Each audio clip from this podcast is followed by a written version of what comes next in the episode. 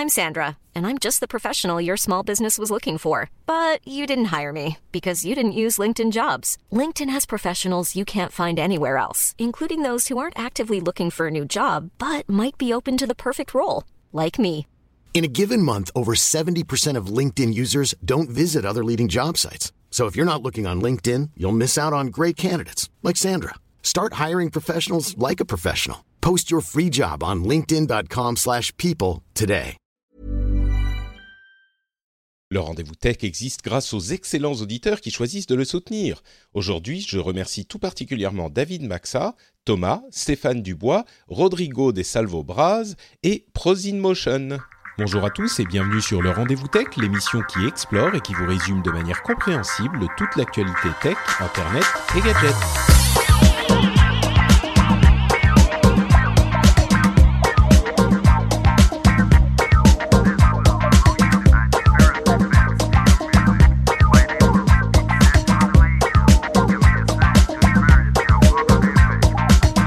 Bonjour à tous et bienvenue sur le Rendez-vous Tech, l'émission où on vous résume toute l'actualité tech, internet et gadgets. On écume tous les blogs, toutes les news, toutes les analyses et on vous en ramène le meilleur, la substantifique moelle comme j'aime à le dire. Je suis Patrick Béja et aujourd'hui on va vous parler un petit peu de Reddit, tiens ça fait du bien, ça faisait longtemps, euh, d'une énorme amende que l'Union Européenne a infligée à Google pour des histoires de monopole d'Android. On va parler aussi de la, du scandale nordpress.be, on vous dira un petit peu ce qu'on en pense, et puis plein d'autres petites news sympathiques comme des téléphones pliables encore, euh, des nouvelles consoles de chez Microsoft, des robots qui vont changer la manière dont on voit le monde, etc., etc. Et pour m'accompagner dans cette émission, j'ai le plaisir de recevoir deux premières euh, euh, participantes, et bah, du, coup, je vais vous proposer qu'on se dise bonjour d'abord. Bonjour Gaël, comment ça va? Bonjour Patrick, très bien et toi? Bah Écoute, ça va, ça va. Le petit dort là, euh, il, la journée se passe pas trop mal. En fait, c'est ça mon, mon, je sais plus si je l'ai déjà dit dans l'émission, mais mon mode de vie s'est transformé en si le petit est facile, tout va bien. Si le petit est fa pas facile, euh, c'est la fin du monde. Donc euh, c'est la sera ta vie jusqu'à la jusqu'à la fin des temps, ça sera ta nouvelle vie. c'est possible, c'est possible. Euh, donc Gaël, merci d'être dans l'émission. Et euh, Anne-Lise, qui pour le coup, euh, je remercie doublement, parce que non seulement tu as bien voulu venir dans l'émission, mais en plus tu t'es levé à l'aube pour participer. Comment ça va Anne-Lise? Bonjour, bah, ça va bien, effectivement. Je me suis levée très tôt, mais c'est pas grave parce que je suis très contente d'être là. Bon, ça, ça compense alors. Tu t'es levé très tôt parce que tu nous rejoins de Montréal. Tu es une expatriée, donc qui n'est pas encore tout à fait 100% québécoise, mais euh, quand même, tu nous rejoins de là-bas. Donc merci de t'être levé à l'aube. Avant de nous lancer sur les sujets de, euh, dont on va parler, euh, comme je le disais, on va prendre deux petites minutes pour apprendre à se connaître. Gaël, est-ce que tu pourrais nous dire quelques mots sur toi pour que les auditeurs sachent un petit peu d'où tu viens, ce que tu fais, etc. Eh bien oui, écoute, moi j'ai euh, plus d'une dizaine d'années d'expérience dans le, le, monde merveilleux du digital, euh, où j'ai travaillé pendant plusieurs années chez Microsoft, ensuite chez Criteo, euh, je suis passée par des régies publicitaires et enfin j'ai fini chez Google, que j'ai quitté il y a maintenant presque deux ans, euh, pour monter ma propre boîte qui s'appelle Coude et qui est une plateforme ouverte d'éducation au numérique. Voilà, justement après mon expérience professionnelle, je me suis dit qu'il fallait éduquer nos enfants à toute la culture du numérique. Ouais, voilà. On en parle souvent dans l'émission en plus. Euh, c'est vrai que c'est pas mal qu'il y ait des initiatives dans ce sens. Et tu me disais que tu travailles en plus avec les, les institutions euh, pour essayer de les aider à appréhender ces, ces nouvelles technologies. Donc euh, tu vas à la source, c'est parfait. Exactement. Euh, Anne-Lise, à ton tour, d'où est-ce que tu viens? Qu'est-ce que tu fais? Qui es-tu? Alors, euh, bah moi, je suis entrepreneuse web. En fait, j'ai euh, une entreprise qui s'appelle Blogtrepreneur et euh, qui me permet d'aider les propriétaires de petites entreprises à développer leur présence sur le web grâce au blogging et aux réseaux sociaux notamment. Donc, je fais de la formation en ligne, je fais des accompagnements individuels et en groupe. Et euh, bah, en fait, je suis 100% en ligne. D'accord.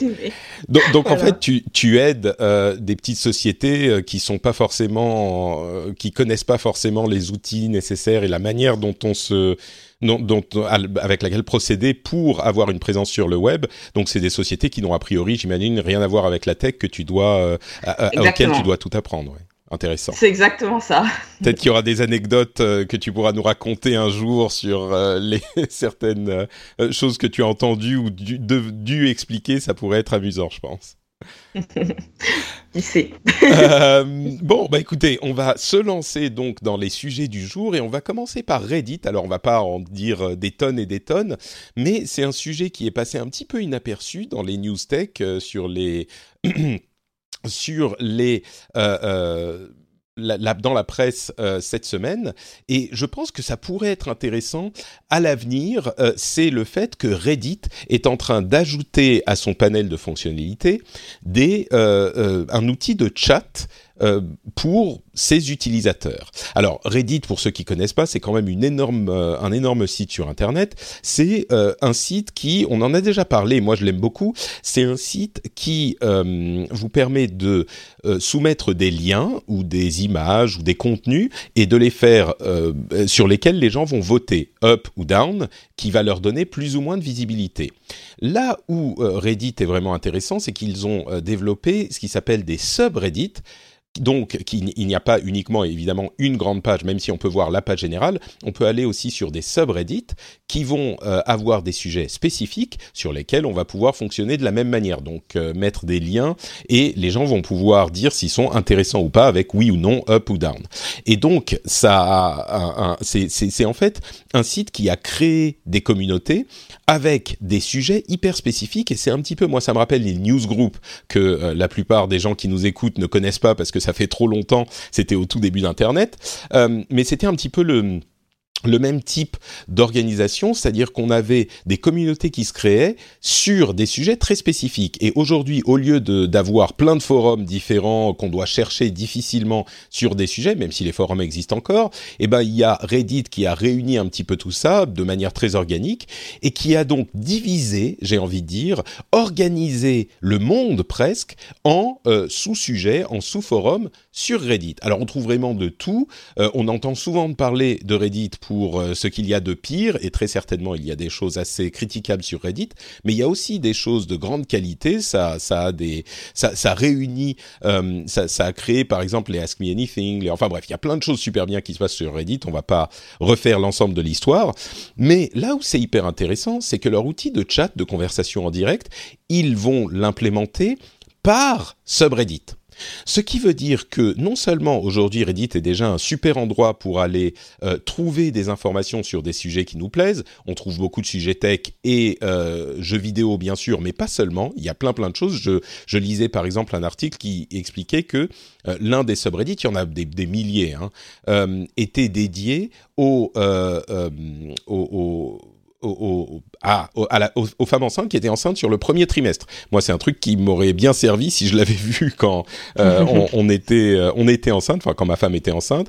Mais il y a, y a plein de choses. Enfin, si vous voulez faire des, des je sais pas, euh, discuter de votre amour pour les avions en plastique à, à assembler soi-même, les modèles, sur si vous parlez, enfin, il y a tous les sujets du monde.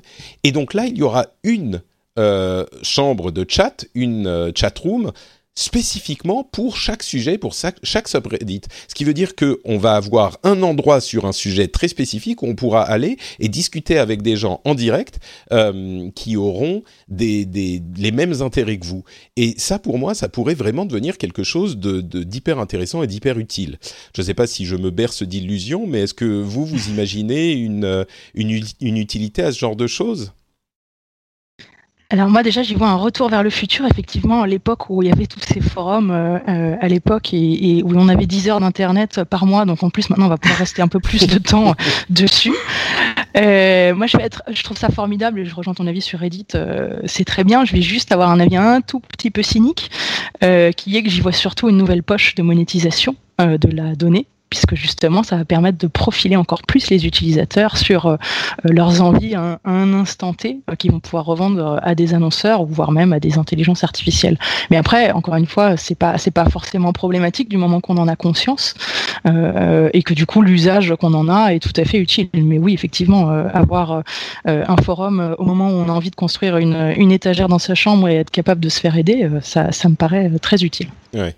C'est alors pour le coup effectivement, vous allez sur le, le, le channel de chat des euh, Xiaomi euh, Mi A2 qui vient de, de sortir euh, aujourd'hui d'ailleurs, euh, et là tout à coup vous vous retrouvez harcelé de pubs dans l'heure parce que c'est du temps réel. Donc c'est effectivement c'est ça peut être un outil de monétisation intéressant. Ouais. Anne-Lise, c'est un truc que tu utiliserais toi les les les chatrooms de ce type-là? Alors, euh, j'avoue que moi, mon premier réflexe, euh, par exemple, si j'étais enceinte, ce serait peut-être pas d'aller chercher sur Reddit. Donc, euh, je sais pas exactement euh, quel est le public cible pour ça, mais je trouve que sur le principe, c'est assez intéressant. Euh, ce qui serait intéressant de voir aussi, c'est à l'usage, parce que s'il y a des centaines de personnes, voire des milliers de personnes, j'ose pas imaginer ce que peut être la conversation en temps réel, en fait. C'est sûr. je sais pas, est-ce que ce serait comme sur Twitter où genre ça va tellement vite que si tu pars euh, 10 minutes, ça y est, t'as perdu le fil? Je pense que euh, il y a des, des, moyens de modérer ce genre de choses. Par exemple, sur des euh, sites comme Twitch, euh, bah, tu peux activer le slow euh, chat, ce qui fait qu'on ne peut poster qu'un truc toutes les deux minutes. Mais mm. évidemment, mmh. quand on arrive à un, un niveau de population tellement important, bon, bah, effectivement, ça va, ça va se casser la gueule. Mais je pense que c'est pour tous les plus petits channels euh, que ça va être vraiment intéressant. Là où c'est encore gérable, ouais. Et bien sûr, il va y avoir des problèmes de modération et machin et tout ça, mais enfin, ils ont déjà ce genre de problème, donc euh, je pense qu'ils. Oui, oui, tout à fait. Je pense ouais. qu'ils ont des... ils connaissent le principe des modérateurs, ça devrait ça, aller. Ouais. D'ailleurs, Reddit est à, à 99% géré par des modérateurs euh, volontaires qui, qui gèrent les subreddits et qui ont pouvoir de vie et de mort sur le subreddit. Donc. Bon. Mm. Euh, quoi d'autre Quoi d'autre? Donc passons euh, sur cette histoire de Reddit. Moi, je pense que ce chat donnera quelque chose, mais on verra. Et donc, parlons du gros sujet de la semaine. C'est cette amende qui a été infligée à Google, ou plutôt à Android, par les autorités européennes. Une amende de 4,3 milliards d'euros. Je ne sais pas comment ils sont arrivés à ce chiffre précisément, mais euh, ils, elles sont liées aux pratiques monopolistiques de Google dans le domaine, enfin avec euh, leur euh, système d'exploitation mobile Android. Euh, quand on dit monopolistique, il faut savoir que Android a 74% de part de marché en Europe. C'est pas le cas aux États-Unis, donc le problème se, pas, se pose pas dans les mêmes termes. Je crois que dans le monde, Android est à 76% de part de marché, donc on est vraiment dans une situation où il y a une part de marché absolument majoritaire pour un constructeur ou un développeur. Et donc après une enquête euh, assez longue, l'Union européenne a déterminé trois domaines dans lesquels euh, Google s'est rendu coupable de pratiques euh, euh, anticompétitives encore une fois, dû au fait qu'ils ont un monopole. S'ils n'avaient pas le monopole, bah, ça serait peut-être pas aussi grave. Mais voici les trois pratiques. Ils ont euh, une, ils obligent les, les, les constructeurs à préinstaller des applications et la barre de recherche Google quand ils veulent utiliser euh, l'OS Android qu'ils développent, que, Google a développé. Donc, euh, ce sont des applications comme euh, Chrome, le Google. En fait, c'est un petit peu plus précis que ça. S'ils veulent utiliser le Play Store, donc qui est l'application, le store pour avoir toutes les applications Android, ils doivent aussi euh, préinstaller Chrome, Maps, euh, enfin toutes ces applications-là. Ils sont obligés de le faire. Il y a aussi des deals qu'ils font avec les constructeurs ou avec des euh, des, des euh, sociétés de téléphonie mobile euh, qui qui préinstallent la recherche Google sur leur téléphone et qui attribuent une part des profits à ses partenaires. Donc, si vous êtes, par exemple, je dis au hasard, hein, euh, SFR et que vous sortez un téléphone exclusif SFR, si vous avez la barre de recherche euh, Google, eh ben, vous avez une partie des profits de, que va générer euh, ces recherches, que vont générer ces recherches. Donc c'est une sorte de euh, euh pratique anticompétitive parce qu'on utilise un produit pour en, entre guillemets vendre ou en faire euh, donner un avantage à un autre. En l'occurrence, ils utilisent Android pour donner un avantage à la recherche. Et enfin, troisième pratique, ils ont euh, des deals avec des constructeurs qui spécifient que s'ils si veulent utiliser la version d'Android de Google, ils n'ont pas le droit de faire des téléphones avec d'autres OS, que ça soit euh, des OS euh, qui viennent de la version open source d'Android ou pas. Que ça soit donc des Android forkés ou un autre OS. On aurait pu imaginer, par exemple, à l'époque de Windows Phone, qu'ils auraient dit, bah, si vous voulez faire des téléphones avec nous, vous pouvez pas travailler avec Microsoft. Toutes ces pratiques euh, ne sont pas forcément illégales en soi, euh, même si certaines peuvent faire lever des sourcils à certains. Euh, mais par contre, à partir du moment où on a une, une situation de monopole, elles deviennent illégales parce que, comme je le disais, elles donnent un avantage dans un domaine en se servant d'un autre où on est déjà installé. Il est difficile d'avoir de la concurrence. Donc, avec tout ça, euh, l'Union européenne a décidé que Google devait payer cette amende et en plus, évidemment, mettre fin à ces pratiques dans les 90 jours. Google répond Ah, mais vous vous rendez pas compte, nous avec Android, on a euh, offert beaucoup de choix euh, au monde, on a plus de choix aujourd'hui qu'on n'en a jamais eu. Ils arguent du fait, qui est pas faux, qu'ils ont aussi une version open source euh, d'Android que n'importe quel constructeur peut utiliser, forquer, modifier et utiliser euh, sans en rendre compte à Google. Euh, d'autres sources, d'autres analystes disent, bah de toute façon c'est un peu trop tard maintenant, ça va pas faire grand chose, ça fait cinq ans que Android domine de cette manière, c'est pas ces changements-là qui vont permettre à quoi que ce soit de changer. Qu'est-ce que vous en pensez, vous? Euh, bah, Gaël, euh, peut-être Est-ce que, d'une part, c'est justifié? Et d'autre part, est-ce que ça va changer quelque chose à la situation? Bah, si on revient à la même histoire qu'il y avait pu y avoir avec Microsoft auparavant, donc j'ai envie de dire euh, rien de nouveau sous le soleil, puisque c'est la même histoire. Hein. Microsoft avait le monopole, on leur a demandé d'enlever les OS euh, des, des, ordinateurs, donc on demande exactement la même chose aujourd'hui à Google qui est en situation de monopole. la différence, il y avait, il y avait les OS et, et comme tu le dis, il y avait aussi cette histoire avec le Windows Media Player qui était inclus dans Windows et Internet Explorer. Vous vous souvenez Et Internet Explorer. Exactement. Et depuis, du coup, Internet Explorer a perdu beaucoup de parts de marché quand il a fallu, euh, quand il a fallu euh, l'enlever. En tout cas, proposer un autre choix. Ouais, c'est ça, quand il y avait le carrousel. Mais tu sais, euh, je pense que beaucoup de gens diraient le, la raison pour laquelle Internet Explorer a perdu des parts de marché, c'est parce que Chrome est arrivé et qu'il était meilleur et pas parce qu'on a eu mm. le, le Je, pense que c'est une combinaison des deux, effectivement. Mm. Ouais, tout à fait. Le, le, seul truc, c'est qu'effectivement, aujourd'hui, la différence, c'est que là, on parle d'un OS mobile euh, qui a un ID derrière, et ce qui fait que ton usage, la stickiness, la barrière à l'entrée est beaucoup plus forte. C'est-à-dire qu'une fois que tu l'utilises, s'il faut que tu transfères toutes tes images, toutes tes données, etc., tout ce qui est dans le cloud de l'OS, euh, changer va être différent. Donc pour eux, euh, pour Google, l'important, c'est vraiment d'avoir l'usage. Donc si tu veux, quand le législateur se réveille un peu trop tard euh, et que du coup Google a l'occasion de faire appel, ce qui va leur faire regagner encore quelques années avant qu'il se passe quelque chose, ils vont gagner effectivement des users et c'est exactement ce qu'ils ce qu'ils veulent. Hein. donc donc moi je me pose surtout la question de du législateur qui se réveille toujours un peu trop tard. Euh, parce qu'on l'avait quand même tous vu venir euh, bien avant. Euh, et pour l'avoir vécu et donner la petite anecdote, parce que moi j'ai vécu la perquisition chez Google en France début 2014, où j'ai ah vu donc tous les, toute la police arriver avec leur gilet pare-balles à l'intérieur des locaux, nous enfermer dès le matin 8 h jusqu'au soir pour pas qu'on sorte. ah oui, vous avez interdiction de sortir des, des locaux. Exactement, tu peux pas sortir avec les, bah, les ordinateurs et sortir de l'information dehors. Sauf que là, on se rend compte que les législateurs, en tout cas les experts qui sont censés venir, ne sont pas forcément de gros experts. Ils étaient déjà venus, je crois, quelques années auparavant, et ceux qui y étaient m'avaient raconté euh, qu'ils étaient venus, ils avaient pris les ordinateurs et ils avaient rien trouvé dans les ordinateurs, donc ils n'avaient pas encore conscience que tout était dans le cloud.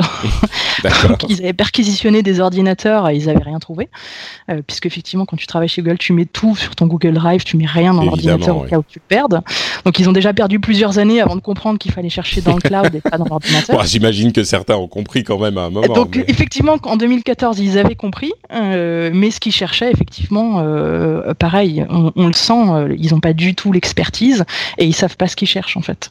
Bah, je, ouais, je sais pas si je caractériserais les choses de cette manière. T'es un peu dur, je trouve, parce que au final, ils ont identifié les problèmes. Oui, ça a pris un moment, mais parce que légalement tout prend un moment mais là ils ont quand même identifié des problèmes très précis euh, et, et j'ai pas l'impression qu'ils aient raté des choses. Enfin peut-être qu'il y a d'autres choses qui se passent, mais euh, ils ont identifié des problèmes précis qui semblent être euh, cohérents avec leur. Ah, tout à fait, ils ont ils ont trouvé, mais effectivement ils ont mis du temps à le trouver et mm. du coup ils ont un peu raté le le, le coche. Donc du coup c'est un peu tard, mais évidemment bah, l'amende est, est justifiée. Est-ce que 4 milliards pour Google c'est aussi important que ça versus le fait qu'ils vont pouvoir quand même continuer, je, je ne sais pas. Mais oui, l'amende est, est, justifiée, comme tu dis, pour la simple et bonne raison qu'ils ont le, le, monopole, parce que sinon, il n'y a pas de problématique. Ouais. Annelise, euh, toi, tu, tu, as affaire à Google régulièrement aussi, je pense, euh, parce que bon, dans le marketing sur le web, on est un petit peu obligé. Là, c'est un petit peu ah différent. Encore, encore que le mobile aujourd'hui est très certainement la première destination pour euh, le marketing pour le, le, les navigateurs. C'est quelque chose qui te semble, je pose la même question, cohérent, justifié, et puis est-ce que ça va avoir un effet? Bah, je suis de l'avis de Liel, c'est-à-dire que oui, c'est justifié, c'est certain, mais euh, est-ce que, enfin, c'est sûr d'ailleurs, pour moi, c'est un peu trop tard. Euh, je pense qu'ils auraient tout intérêt, en fait, à, dès le départ, il aurait fallu que ces règles-là soient imposées à tous les acteurs, en fait, parce qu'effectivement, maintenant, ils sont en situation de monopole. Alors, c'est sûr que c'est facile de tirer les, les sirènes d'alarme, mais c'est avant, en fait, qu'il aurait fallu réagir. Et euh, je pense que rectifier le tir, ça va être, peut-être que c'est possible, mais ça va être difficile dans le sens où, de toute façon, euh, maintenant, les gens, ils ont l'habitude de ça. Et même si euh, ok, ça ne sera plus installé d'office, suggéré, enfin non, justement, même si ça ne sera plus installé d'office, le fait est que aujourd'hui, si on n'a pas installé euh, Google Chrome par exemple et qu'on va sur google.fr, enfin sur, le moteur de recherche, c'est suggéré. Et hmm. pour quelqu'un qui euh, n'a pas un regard critique sur euh, ce qui se passe sur son navigateur, il y a plein de gens qui s'y connaissent pas vraiment et ils vont dire ah bah il faut que je l'installe. Ils pensent que c'est pas une suggestion, mais que c'est une obligation. Donc de toute façon, je pense que d'un côté ou de l'autre, ils rêveront toujours à faire en sorte que les gens installent euh, ce qu'ils veulent en fait. Donc euh, c'est un peu euh, c'est délicat. Et puis euh, de toute façon je crois aussi que pour la majorité des gens il faut que ça soit simple, la navigation sur Internet, l'utilisation d'un smartphone, etc. Donc, euh, quand toutes les choses sont déjà installées d'emblée, pour l'utilisateur, c'est plus simple. Alors, je sais que c'est euh, un peu tendancieux. Excuse-moi, je t'interromps, mais en l'occurrence, il, il, pourrait, euh, par exemple, un, un, constructeur, je prends Samsung au hasard, euh, il pourrait dire, OK, on va utiliser le Google Play Store et on va faire un deal avec, au hasard, Firefox, pour installer par défaut Firefox Firefox comme navigateur. Euh, c'est ça qui serait rendu possible. Et oui, bien sûr qu'il faut un navigateur. C'est t'as raison de le dire parce que c'était le problème qu'on avait à l'époque de Windows et beaucoup de gens ont comparé les deux affaires. À l'époque de Windows qui euh, incluait Internet Explorer et à l'époque ce qu'on disait et ce que je disais moi-même, c'était mais on peut pas vendre un OS sans avoir un navigateur internet aujourd'hui. C'est comme, bah euh, je sais pas, vendre une télé sans, sans euh, télécommande ou sans pouvoir changer de chaîne. Euh, évidemment qu'il faut un navigateur. Et c'est pour ça que la solution du carrousel avait été préconisée. Mais là, le, le, le navigateur, ça pourrait être autre chose que Chrome. Or, les deals que font Google sont obligent à, à installer Chrome. À mettre le leur. Ouais. Bah oui, c'est ça. Mais euh, bah, je pense qu'à la limite, peut-être que pour eux, la solution serait de dire, bah, dans ce cas, on installe euh, les trois gros, peut-être Internet Explorer, Firefox et puis Chrome. Mais dans ce cas, pour l'utilisateur, c'est encore plus compliqué parce qu'il va dire, bah, lequel je dois utiliser, quoi. non, mais encore une fois, pourquoi est-ce qu'un un, un, constructeur ne pourrait pas dire, bah, je vais installer euh, Firefox ou Opera ou tu vois, et, et n'en avoir qu'un? Euh, ça pourrait être effectivement un choix du constructeur et une recommandation du constructeur qui se positionnerait comme expert. Non, mais tu as raison, bien sûr. Et du coup, je vais prendre un petit peu le contre-pied parce que vous avez été euh, assez d'accord en disant que c'était justifié.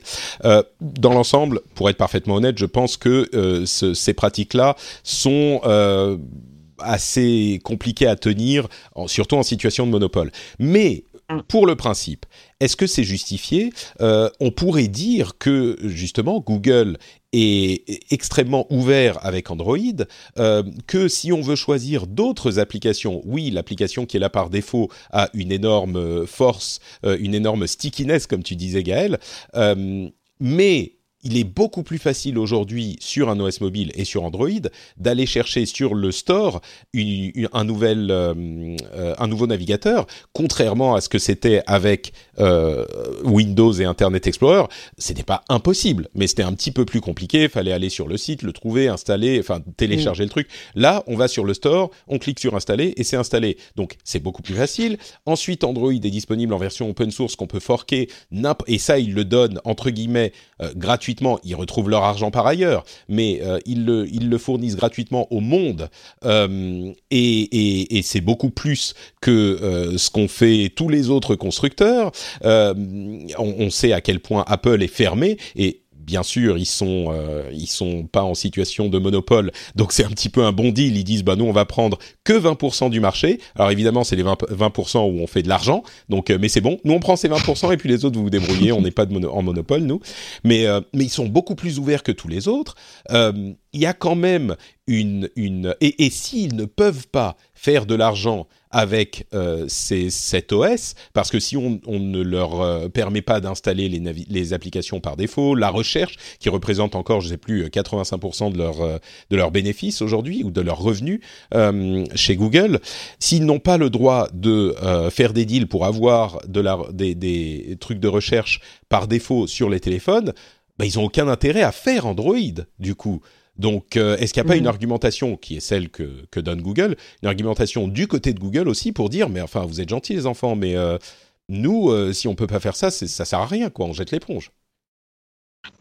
Non, t'as raison, et, c'est ce que dit c'est ce que dit Sundar Pichai. Effectivement, c'est comme ça, qu'il se défend, où il dit effectivement, nous on a investi des, des milliards dans Android, on l'a filé gratuitement. Euh, après, c'est aussi leur ça a toujours été leur stratégie. Hein. C'est d'abord euh, je fais le produit, ensuite je suis gratuit et ensuite euh, je suis payant. Mais euh, mais mais ça a un vrai intérêt pour la communauté des développeurs.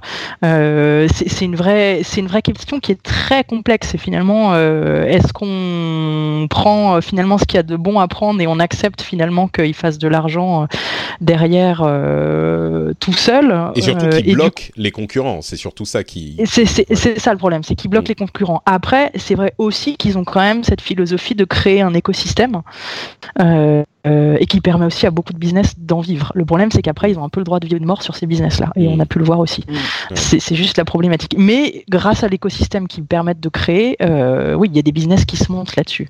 Mmh. Bon, je ne sais pas si on va réussir à résoudre cette question. Je crois qu'au final, c'est une question de, de où on va placer le curseur. Euh, je crois que Google fera toujours de l'argent en, en, gérant ce genre de deal, mais je pense aussi que malgré, alors il y a le monopole qui fait que les règles deviennent différentes, mais il y a quand même quelque chose, je dirais pour être bien équilibré, interdire à Google de faire des deals qui euh, imposent de préinstaller les, ces applications chez des constructeurs euh, qui utilisent Android, ça me paraît un peu beaucoup euh, comme, restriction. D'un autre côté, le fait que Google puisse dire, bah, si vous utilisez votre, notre OS, vous n'utilisez aucun autre OS dans vos gammes de téléphone, là aussi, ça me paraît quand même beaucoup du côté de Google. Donc, s'il y en a un qu'il fallait choisir, je dirais, il faut que, il faut interdire à Google d'interdire aux constructeurs d'utiliser d'autres OS. Est-ce qu'il faut interdire à Google de, de faire préinstaller ces applications quand les constructeurs utilisent le Play Store? Je suis peut-être un poil moins convaincu, mais en même temps, euh, cette question de monopole change tout, quoi, parce que c'est vrai que les constructeurs doivent utiliser Android aujourd'hui. C'est pas possible de ne pas proposer mm. un téléphone sous Android. Euh, Apple ne vend pas son OS à qui que ce soit, donc euh, de par le fait qu'il soit tellement présent, et peut-être que ça a joué hein, toutes ces histoires sur le fait que Windows Phone n'ait pas réussi à s'imposer. Je pense que Windows Phone avait d'autres problèmes, mais peut-être que ça a joué. Euh, bah, aujourd'hui, concrètement, ce type de contrat euh, qui impose aux constructeurs d'inclure les applications Google s'ils utilisent le Play Store, bah, ils sont obligés d'utiliser Android. A priori, ils sont vraiment euh, quasiment obligés d'utiliser le Play Store, donc ils sont obligés d'installer les applications par défaut. Donc ça consolide la dominance de Google. Donc je me suis convaincu un petit peu moi-même, je dirais ok. Après, ce que, ce que dit Sundar Pichai aussi, c'est que finalement, si on les oblige à, à, plus faire ce type de deal, bah, ils rendront euh, Android payant. Euh, et c'est peut-être comme ça qu'ils font de l'argent. C'est peut-être aussi. Mais euh, c'est ça, c'est que c'est le jeu aussi un peu finalement. Enfin, on utilise Android, donc évidemment que ça va avec toute la galaxie qu'il y a autour, quoi. Enfin, je pense que quelque part, c'est un peu hypocrite entre guillemets de notre part de s'en plaindre parce que, enfin si on consent finalement à utiliser ce système, c'est qu'on est OK d'utiliser les services qui vont avec. Et d'autant que pour le coup, il n'est pas impossible de télécharger d'autres applications qui hors Google, quoi. Donc, euh, bon, quelque part, je pense que c'est normal aussi qu'ils disent, bah attendez, euh, on vous offre plein d'autres solutions, on vous offre ça gratuitement, de quoi vous vous plaignez je comprends, ouais, ouais, non, mais je suis d'accord. Et, et, je pense que euh, si Android devenait payant, bah, ça serait peut-être pas la fin du monde, je sais pas. Mais en même temps, ils sont aujourd'hui tellement dominants que ça serait presque un hold-up, quoi. C'est, je, crois que c'est, je sais plus, je crois que c'est Anne-Lise qui disait, ils te proposent le truc gratuitement et puis finalement, euh, au final, ils te font payer. Bah là, c'est ça, ils proposent le truc gratuitement, ils inondent le marché et puis au final, c'est oh les mains. Euh, maintenant, c'est ce qui s'est passé avec Google Maps. C'est ça, ouais.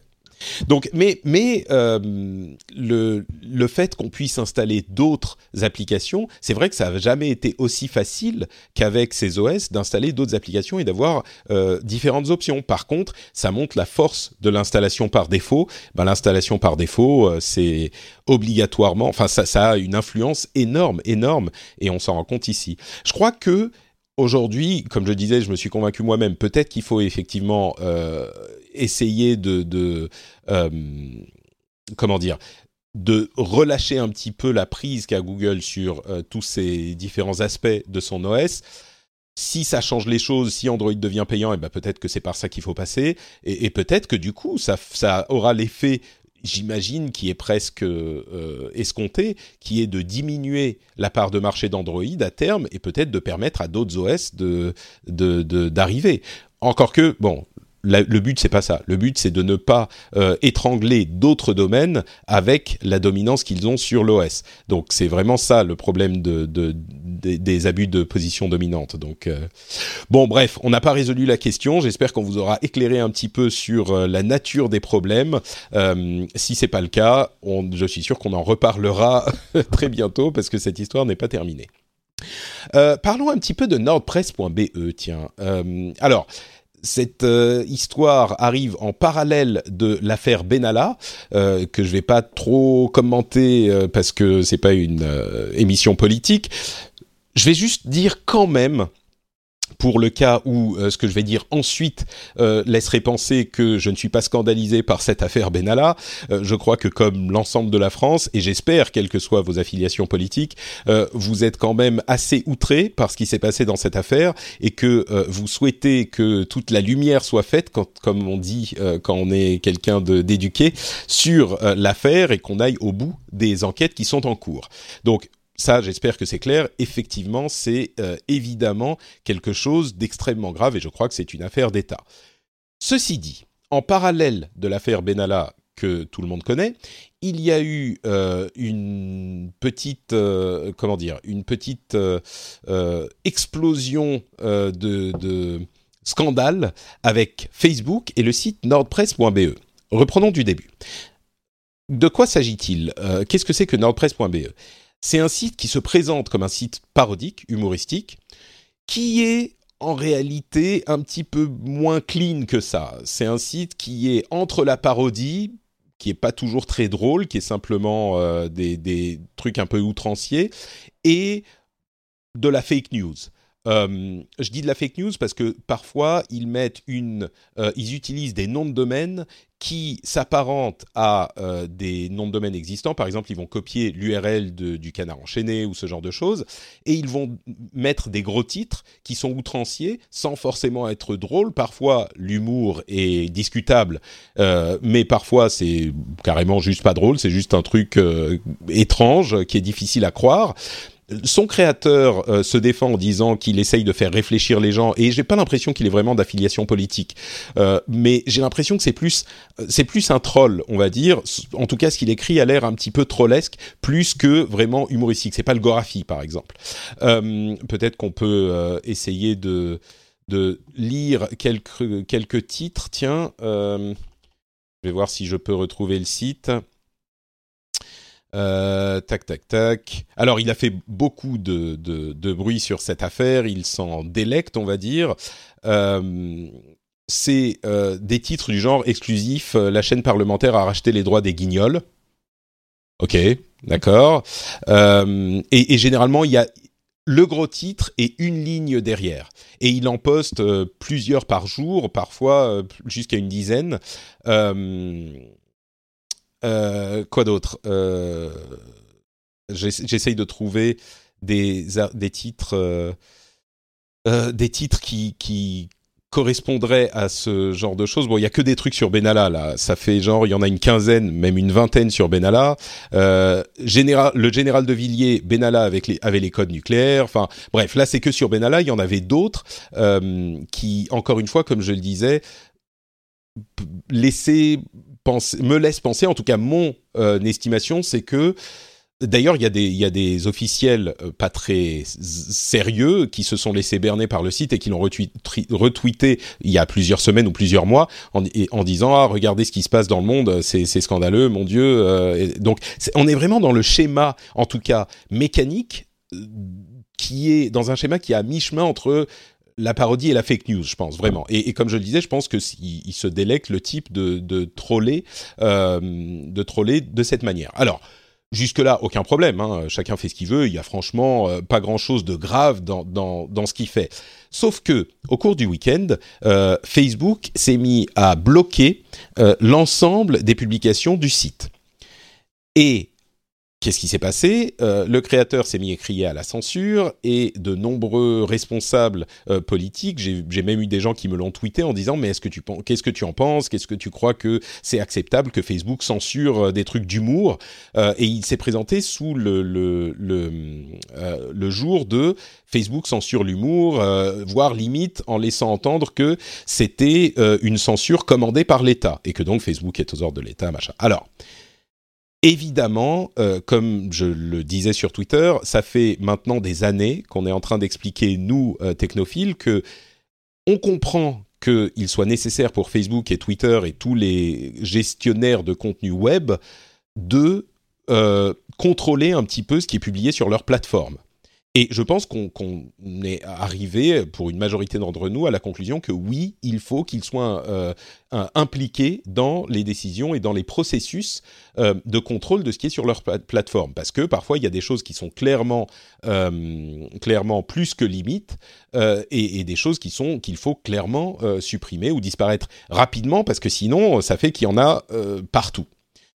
Le truc aussi qu'on dit, c'est qu'il faut faire très attention avec ce genre de euh, demande, parce que si nous on le demande, eux ils ont résisté pendant très longtemps, mais si nous on le demande, il y en a tellement de ces contenus à gérer, à trier en permanence, qu'il y a forcément y avoir des moments où les algorithmes dérapent un peu et euh, entre guillemets censure, mais en réalité bloque des contenus qui euh, ne devraient pas l'être. À ce moment, qu'est-ce qui se passe? Bah, Facebook doit y aller à la main, ou les modérateurs de Facebook doivent y aller à la main et estimer si oui ou non ça doit être bloqué ou pas. Et ça, c'est un truc dont on sait que ça va arriver. Et là où ça devient très problématique, c'est quand ce genre de choses arrive et que euh, des gens sautent dessus en criant à la censure, à l'affaire d'État, etc. Et c'est exactement ce qui s'est passé.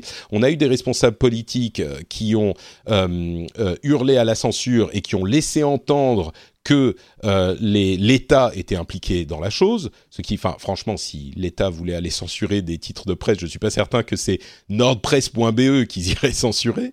Euh, mais voilà, et, moi, ça m'a profondément irrité la réaction à ce troll, en fait, ou ce semi-troll, ce, ce, gentil troll ou méchant troll, euh, qui fait tout un foin de son blocage oui, il pouvait se plaindre du blocage, mais enfin, il y a manière et manière de le faire. Peut-être qu'il a eu raison parce que ça s'est fait débloquer très vite, mais et euh, les gens qui euh, crient, au, qui tout de suite partent dans les plus grandes, euh, dans le plus grand catastrophisme possible, et, qui n'ont rien appris en fait, justement des fake news qu'ils qu'ils dénoncent en permanence. Donc voilà pour le résumé un petit peu long de l'histoire.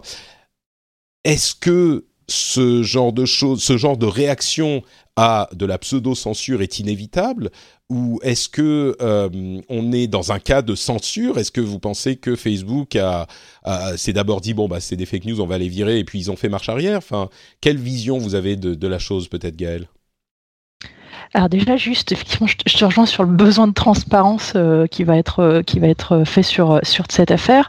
Moi, ce que je trouve vraiment extrêmement inquiétant dans un premier temps, c'est euh, comme toi, j'ai été j'ai été contacté par plusieurs personnes qui m'ont, j'avais pas du tout vu l'histoire, pour être honnête, j'étais hors hors des réseaux pendant pendant 48 heures.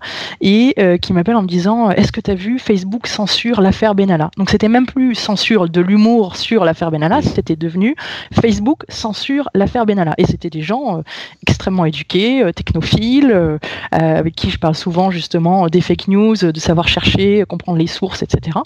et c'était déjà devenu ça. Donc moi je trouve ça extrêmement inquiétant de voir comment effectivement d'une information ça passe, enfin elle, se fait transformer, une fake news se fait transformer et devient de plus en plus une fake news et, et devient un, un, gros effet boule de neige extrêmement inquiétant parce que vraiment c'était devenu l'affaire Benalla est censurée par le gouvernement au travers de Facebook, etc mais c'est invraisemblable. Ça fait ça fait deux ans qu'on parle des fake news et de comment les, les, les comprendre, les expliquer, qu'il faut rechercher un petit peu plus loin, qu'il faut pas se fier aux gros titres, surtout quand ils ont l'air aussi. Et, et pourtant, il y a plein de gens qui sont tombés dans Mom deserves the best, and there's no better place to shop for Mother's Day than Whole Foods Market. They're your destination for unbeatable savings, from premium gifts to show-stopping flowers and irresistible desserts. Start by saving 33% with Prime on all body care and candles. Then get a 15-stem bunch of tulips for just $9.99 each with Prime. Round out Mom's menu with festive rosé, irresistible berry chantilly cake, and more special treats. Come celebrate Mother's Day at Whole Foods Market. Hey, I'm Ryan Reynolds. At Mint Mobile, we like to do the opposite of what Big Wireless does. They charge you a lot, we charge you a little. So naturally, when they announced they'd be raising their prices due to inflation, we decided to deflate our prices due to not hating you. That's right. We're cutting the price of Mint Unlimited from $30 a month to just $15 a month. Give it a try at mintmobile.com slash switch. $45 upfront for three months plus taxes and fees. Promote for new customers for limited time. Unlimited more than 40 gigabytes per month. Slows. Full terms at mintmobile.com. le panneau, quoi. Et, surtout, je te parle vraiment de, de, voilà, pour moi, de personnes qui étaient vraiment très au courant des fake news, mmh. des sources, etc. Donc c'est là où je me suis dit, oula, il y a un vrai, vrai souci parce que même ces gens-là se font avoir. Donc déjà, c'est le premier problème. Le deuxième problème que tu évoques aussi, c'est effectivement euh, la modération par les plateformes. Et ça, c'est un sujet extrêmement complexe parce qu'effectivement, est, euh, à quel point une plateforme a le droit de dire euh, et a la légitimité pour dire ceci est une fake news, ceci a le droit d'apparaître, ceci n'a pas le droit d'apparaître. Le problème, c'est qu'on n'est jamais content. Euh, on n'est jamais content parce que s'ils censurent, il y a toujours des gens qui vont crier que c'est de la censure et ils n'ont pas la légitimité pour le faire. Donc ils se sont toujours positionnés, que ce soit Facebook, Google, Twitter, en disant bah nous, quand il y aura une décision de justice, on censurera, mais sinon on n'a pas la légitimité pour le faire. Et je comprends cette attitude, honnêtement, euh, parce que dès que par contre ils, ils enlèvent quelque chose, euh, ça devient de la censure. Et on le voit notamment avec euh, Facebook qui a censuré des œuvres artistiques, etc. Et tu te dis effectivement de quel droit ils, ils enlèvent ce genre de, de, de, contenu. Eh, est-ce que tu peux parler un tout petit peu plus loin de, ton micro, de ton micro, Gaël? Ça, ça pop un peu. Pas de souci. Ouais, ouais, non, mais euh, c'est sûr, c'est toujours le problème. Et en particulier quand, et comme on l'évoque souvent dans l'émission, il y a des questions de culture différentes. Un truc qui est euh, considéré comme indécent aux États-Unis n'est pas considéré comme indécent ici. On le voit beaucoup avec la nudité, en particularité dans les œuvres d'art. Donc, euh, oui, oui, c'est compliqué. Voilà, donc du coup, euh, et, en ce qui concerne euh, la, pseudo-censure dont parle euh, Nordpress, Facebook s'en est expliqué en disant que c'était un problème technique, qui n'est pas que ce n'est pas le premier, la première fois que ça arrive, et que c'était absolument pas une censure, bien évidemment. Mais, et, c'est pour ça que, enfin, ça a pris peut-être quelques heures, ou 24 heures au plus, au plus tard, et la question du problème technique, c'est pour ça que j'ai beaucoup insisté sur le fait que Nordpress poste pas mal et euh, a un schéma mécaniquement qui ressemble beaucoup à celui des mimes et des fake news, etc. Donc c'est pas surprenant qu'il soit pris dans les mailles du filet. Mais euh... Anne-Lise, je me tourne vers toi, euh, vers l'Ouest, vers l'espoir euh, de, de l'Amérique. Euh, trouve-nous une solution à tout ça. Est-ce que tu bon, je, je plaisante évidemment, il n'y a pas de solution, mais qu'est-ce que tu en penses Mais ce que je pense, c'est que moi, en tout cas, j'y vois une belle stratégie marketing de saisir cette opportunité de pas de chance de se prendre pour crier à la censure et que du coup, tout le monde va parler de moi. Parce que personnellement, j'avais jamais entendu parler de ce site et je pense qu'il y a plein de mm. gens qui l'ont découvert suite à cette affaire. Mais du coup, ça va lui apporter une visibilité incroyable. Donc, il aurait été, entre guillemets, bête de ne pas en profiter. Parce qu'en criant à la censure, c'est le meilleur moyen d'attirer l'attention, en fait. Ouais, bah on sent, on sent le, la professionnelle du marketing. Euh, c'est vrai que bon, NordPress, peut-être que certains d'entre nous en avaient vaguement entendu parler à l'époque où je ne sais plus quel euh, euh, parlementaire avait repris une fake news ridicule en disant ah c'est scandaleux. mais franchement, on le connaissait pas. Aujourd'hui, c'est sûr que ce week-end, en tout cas, tout le monde connaît le, le site voilà. NordPress. c'est pas faux. Et, et, et quand tu regardes les choses de son point de vue, lui il est un petit peu trollesque, il est un petit peu, euh, il veut un petit peu mettre des coups de pied dans la fourmilière. Je sais pas si on lui, peut lui prêter des intentions aussi nobles que ça, mais bon, euh, pour lui, c'est tout bénef. Et c'est effectivement, ça aurait été impensable de ne pas capitaliser sur cette, euh, ah bah sur cet accident. Ouais. c'est une bonne, une, belle vision de, de, la chose à laquelle je n'avais pas forcément pensé. En tout cas, il y a juste pour finir, il y a juste peut-être une solution quand même à tout ça, c'est quand même l'éducation et l'éducation numérique. Euh, c'est-à-dire qu'il faut éduquer bah, les enfants effectivement pour l'avenir, mais, mais nous aussi, les adultes, euh, à, à, tout ça. Et euh, on nous dit souvent, il faut tourner cette fois sa langue dans sa bouche avant de parler. il faudrait trouver cette source différente avant de, avant de partager une information, tu vois, pour éviter ce genre de choses. Oui, complètement, complètement. Et euh, oui, non, mais je suis complètement d'accord. Et ce qui me déprime, euh, c'est effectivement que ça fait plusieurs années qu'on est victime de ce genre de tromperie et que au début, enfin, euh, fool me once, shame on you. Fool me 15 times, bah oui, shame on me, quoi. C'est, on se laisse prendre à chaque fois et, encore et encore. bon, j'ajouterai une dernière petite, un dernier petit commentaire qui, qui, qui vire un tout petit peu vers le politique, mais je pense qu'il est important à noter, c'est le fait que euh, tu disais, Gaël, je crois, euh, il y a toujours des gens pour aller gueuler sur tel ou tel truc. Moi, j'ai même tendance à dire que c'est toujours les mêmes qui euh, gueulent, qui sont outrés, qui crient au scandale sur tous les trucs.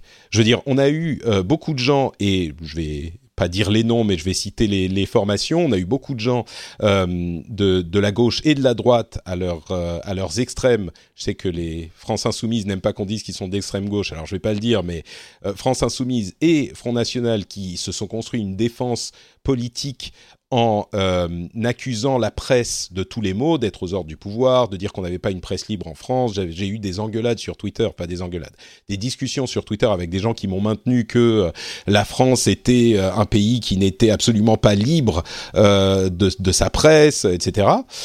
Et en, en, en, comprenant très mal des classements de Reporters sans frontières qui ne disent pas ce qu'ils pensent qu'ils disent, enfin bref, et euh, tous ces gens-là, tout à coup aujourd'hui, quand une fois de plus on a une affaire qui explose euh, sur le, la scène politique, maintenant euh, ce, son, son, beau jeu de euh, capitaliser sur le scandale qui a été levé par des gens qu'ils accusaient de tous les maux et de corruption et de tout ce que vous voulez, je trouve ça un petit peu limite, mais bon.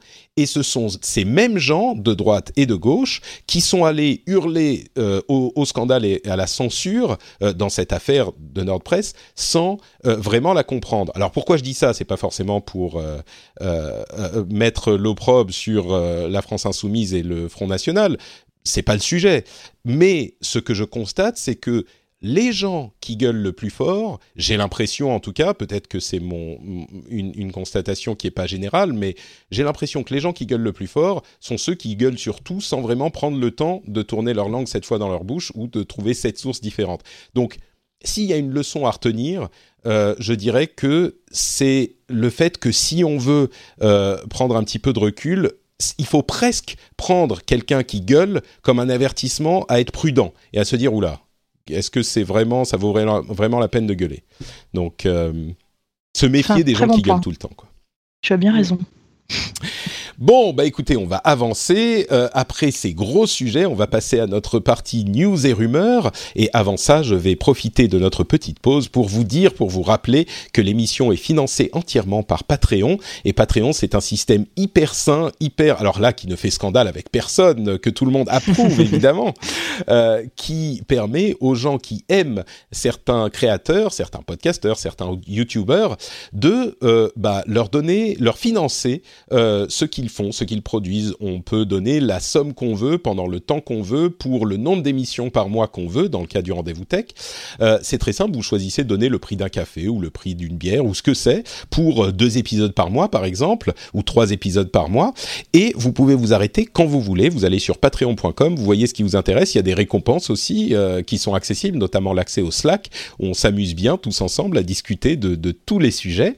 Euh, et vous vous abonnez, à la fin du mois, eh bien, vous êtes débité pour le nombre d'épisodes auxquels vous avez participé et vous avez la fierté, la joie, le bonheur euh, d'avoir euh, permis à cette émission d'exister. J'entends même euh, murmurer dans certains coins de l'Internet que le fait de, de participer au financement du rendez-vous tech rendrait plus beau, voire plus intelligent. Je ne sais pas si c'est confirmé. C'est confirmé, c'est oui, confirmé. D'accord, ben voilà, des, des, des, avis totalement indépendants. Et donc j'aimerais remercier aujourd'hui spécifiquement euh, Martin Sikink, Y Vigilant, Will O, William Picard, Docteur Demand John et Franck Artero. Merci à vous tous et à tous ceux qui choisissent de soutenir l'émission. Bon, on va continuer avec des petites news rapides, un petit peu plus euh, tech, euh, j'allais dire bas du front, mais non, tech technophile et device avec Samsung qui sortirait enfin un euh, téléphone pliable comme un, pliable en, en, comment dire comme un portefeuille l'année prochaine. Donc ça arriverait en, début d'année prochaine. Donc si vous rêviez d'un téléphone pliable, euh, attendez encore un petit peu parce que le téléphone Samsung pourrait arriver assez vite quand même, d'ici 6-9 mois on va dire, et c'est un 7 pouces. Donc euh, vraiment un gros téléphone du coup, mais qui est, qui est pliable, euh, donc qui prend pas beaucoup de place. Alors, on a Microsoft qui a, on a des rumeurs sur les consoles Microsoft qui euh, devraient arriver en 2020 là, donc c'est pas si loin que ça, mais on est à deux ans on va dire.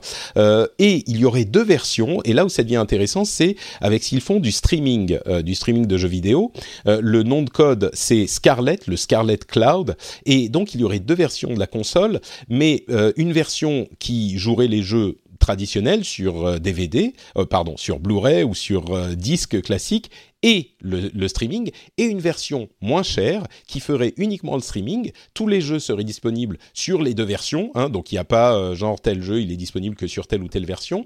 Mais euh, ce qui est intéressant, c'est que la version uniquement streaming, qui serait moins chère, qui serait une petite box, euh, inclurait quand même du euh, calcul de du, un processeur pour calculer certains éléments du jeu euh, de manière à réduire les problèmes de latence. Et l'un des éléments qu'il euh, calculerait serait les problèmes de collision qui est le, le, ce qui est le plus impacté par euh, la latence de la connexion Internet. Donc, à voir ce que ça donnera. Euh, en tout cas, Microsoft est en train d'augmenter ses revenus de manière substantielle dans le domaine euh, du jeu, euh, peut-être en partie grâce à la sortie de la Xbox One X, mais Microsoft est en train de préparer l'avenir en tout cas. Et cette solution d'avoir euh, un processeur qui va calculer une partie du jeu sur euh, la box de streaming est une solution assez intéressante. Donc je, je, suis curieux de voir ce que ça donne, comment ils vont réconcilier les deux, l'image et le... Enfin, ça sera très intéressant à voir. Euh, pour finir, dans le domaine hypertech, on a euh, Fuchsia. Vous savez ce que c'est que Fuchsia, bien sûr? C'est l'OS de Google qui est prévu pour être... Euh, alors, on ne sait pas exactement ce que ça va être, mais c'est un OS sur lequel travaille une grosse équipe d'ingénieurs, ils sont plus d'une centaine, et ils prévoient le développement de Fuchsia, qui est un tout nouvel OS. Certaines parties sont en open source, donc on sait vraiment qu'il existe, euh, et ils, envisageraient de l'utiliser sur tout un tas d'appareils différents, de euh, l'objet connecté à euh, peut-être à terme un remplacement pour Android. Euh, et, et, alors bien sûr, les hauts placés disent non, non, non, Android, on change rien tout va bien Android, c'est très bien, on va pas imaginer un changement d'OS du tout, mais mais ils sont, on a la confirmation en tout cas que c'est très très sérieux et qu'ils sont en cours, ce qui du coup nous ramène un petit peu à la question qu'on évoquait tout à l'heure. Est-ce que c'est pas déjà trop tard? Ils sont déjà en train de passer à la suite, mais ça serait l'idée, ça serait de rafraîchir tout ça et d'avoir un OS entièrement nouveau et ils sont vraiment en train de, travailler dessus, à voir ce que ça donnera.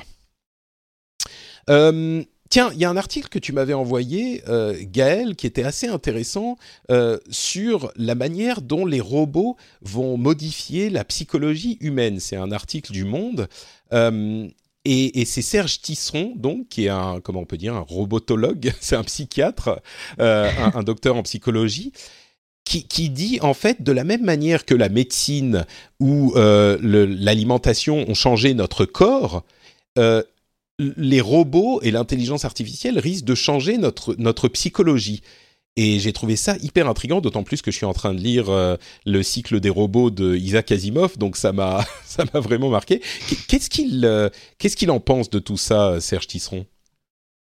Alors écoute, euh, Serge Tisserand, en fait, il, là, l'article dont tu parles est une interview qui est basée sur son livre qui s'appelle Le jour où mon robot m'aimera, euh, qui est un livre passionnant à lire après, je te le, recommande si tu veux le lire derrière. Euh, et en fait, il, effectivement, il dit qu'il y a quatre domaines qui vont être bouleversés par euh, les intelligences artificielles ou les machines intelligentes, comme il le dit.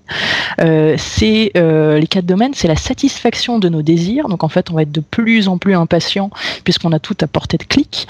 notre rapport à la solitude ce qui est déjà le cas quand tu prends le métro, tu vois que tout le monde était sur, sur, son smartphone, hein. euh, mais quand en plus ça sera une intelligence artificielle qui répondra, on aura de plus en plus de mal à être seul. Euh, la mémoire, évidemment, puisque notre robot pourra tout savoir pour nous. Et ce qui est intéressant aussi, c'est notre rapport à l'espace, euh, puisque déjà aujourd'hui, avec les GPS, on n'est plus capable de vraiment situer. on n'est plus capable voilà, de situer dans le monde, puisqu'on nous emmène d'un point A à un point B sans avoir besoin de réfléchir. Mais surtout, ce qui est intéressant dans son livre, il a plein de concepts qui sont passionnants. Je vais juste en reprendre deux qu'il évoque, qui sont les deux grands enjeux de la robotisation. La première chose, c'est l'empathie artificielle.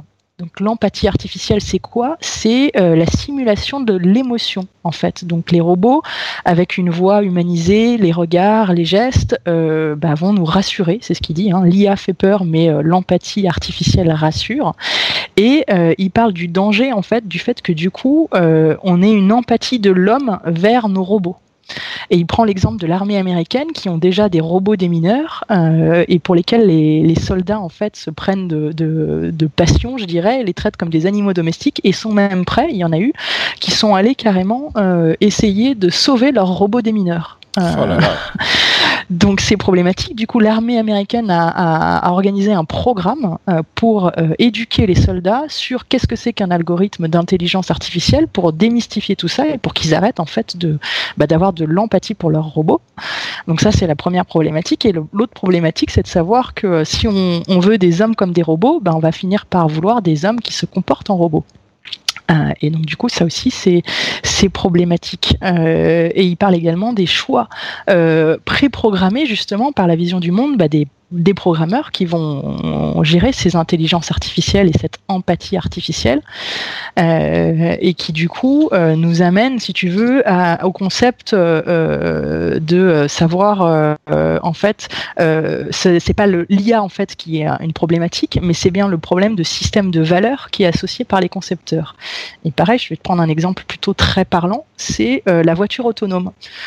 Si tu prends l'algorithme d'un véhicule autonome et qui doit choisir à un moment donné s'il va y avoir un accident, des piétons qui passent, une maman avec un bébé et, un mmh, petit enfant. Euh, exactement. Bah, du coup, qu'est-ce qui, quelle décision va être programmée? Est-ce que c'est euh, les piétons qui vont être tués? Est-ce que c'est toi dans la voiture alors que c'est ta propre voiture? Est-ce que tu vas acheter une voiture qui va te tuer? Ou est-ce que c'est les assureurs euh, qui vont dire bah, on veut le moins de dommages à la bagnole, donc programmez-nous quelque chose qui a une décision dans ce sens-là. Donc c'est vraiment extrêmement intéressant.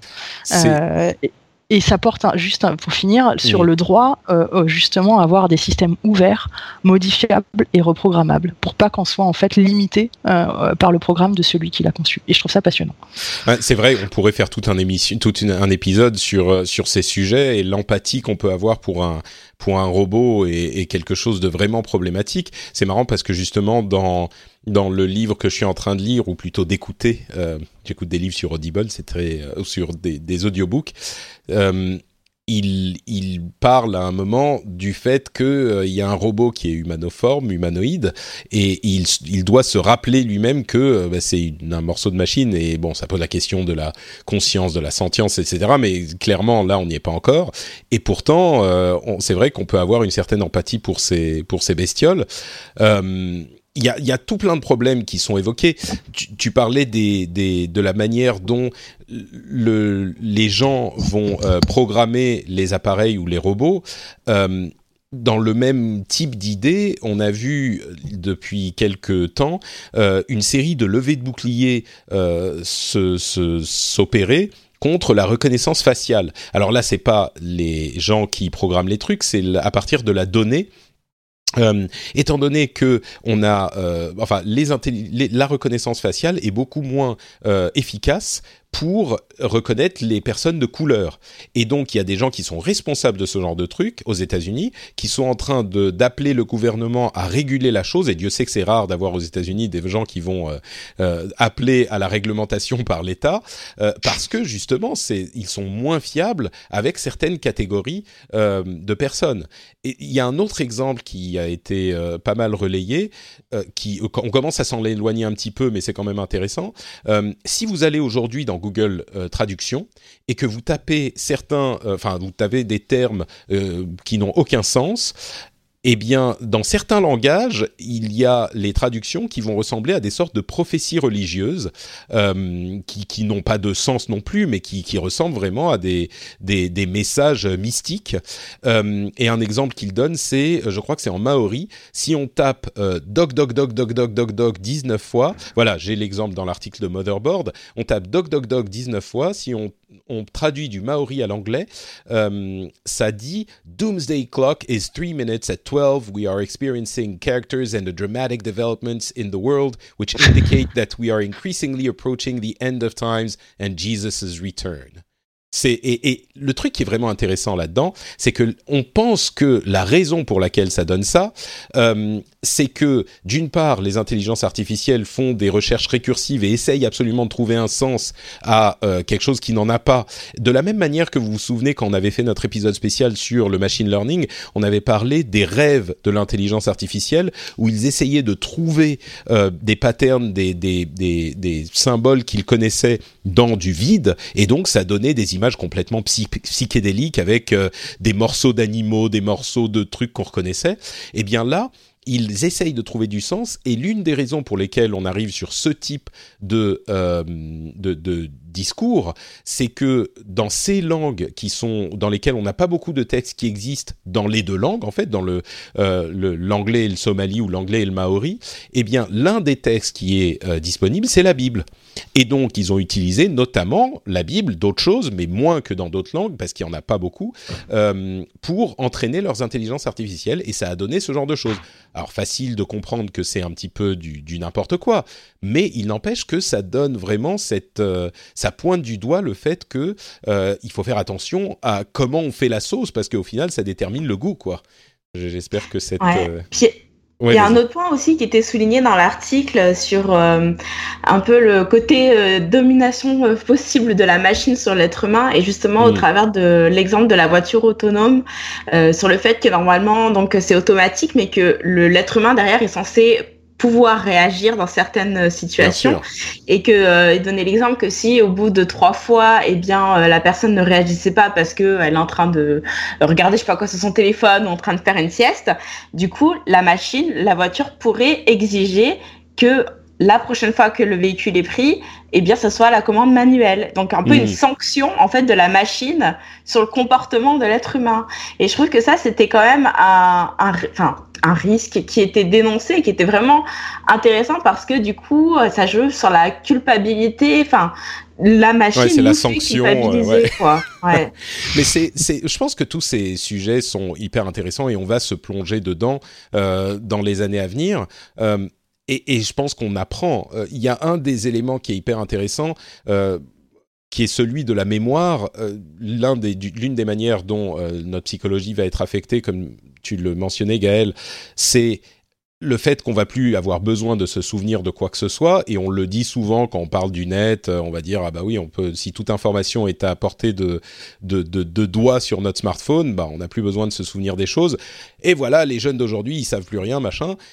Moi, à chaque fois, ce que ça me rappelle, c'est le fait qu'il fut une époque où on ne pouvait pas euh, conscrire notre connaissance dans un livre.